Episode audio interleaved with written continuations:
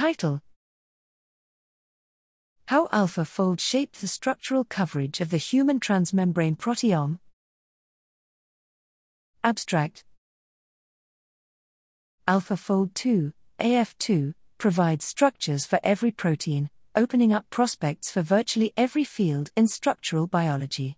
However, transmembrane proteins pose a challenge for experimental scientists, resulting in a limited number of solved structures. Consequently, algorithms trained on this finite training set also face difficulties.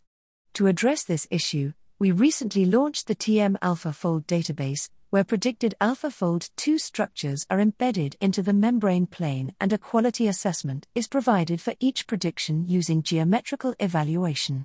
In this paper, we analyze how AF2 has changed the structural coverage of membrane proteins compared to earlier years, when only experimental structures were available, and high throughput structure prediction was greatly limited.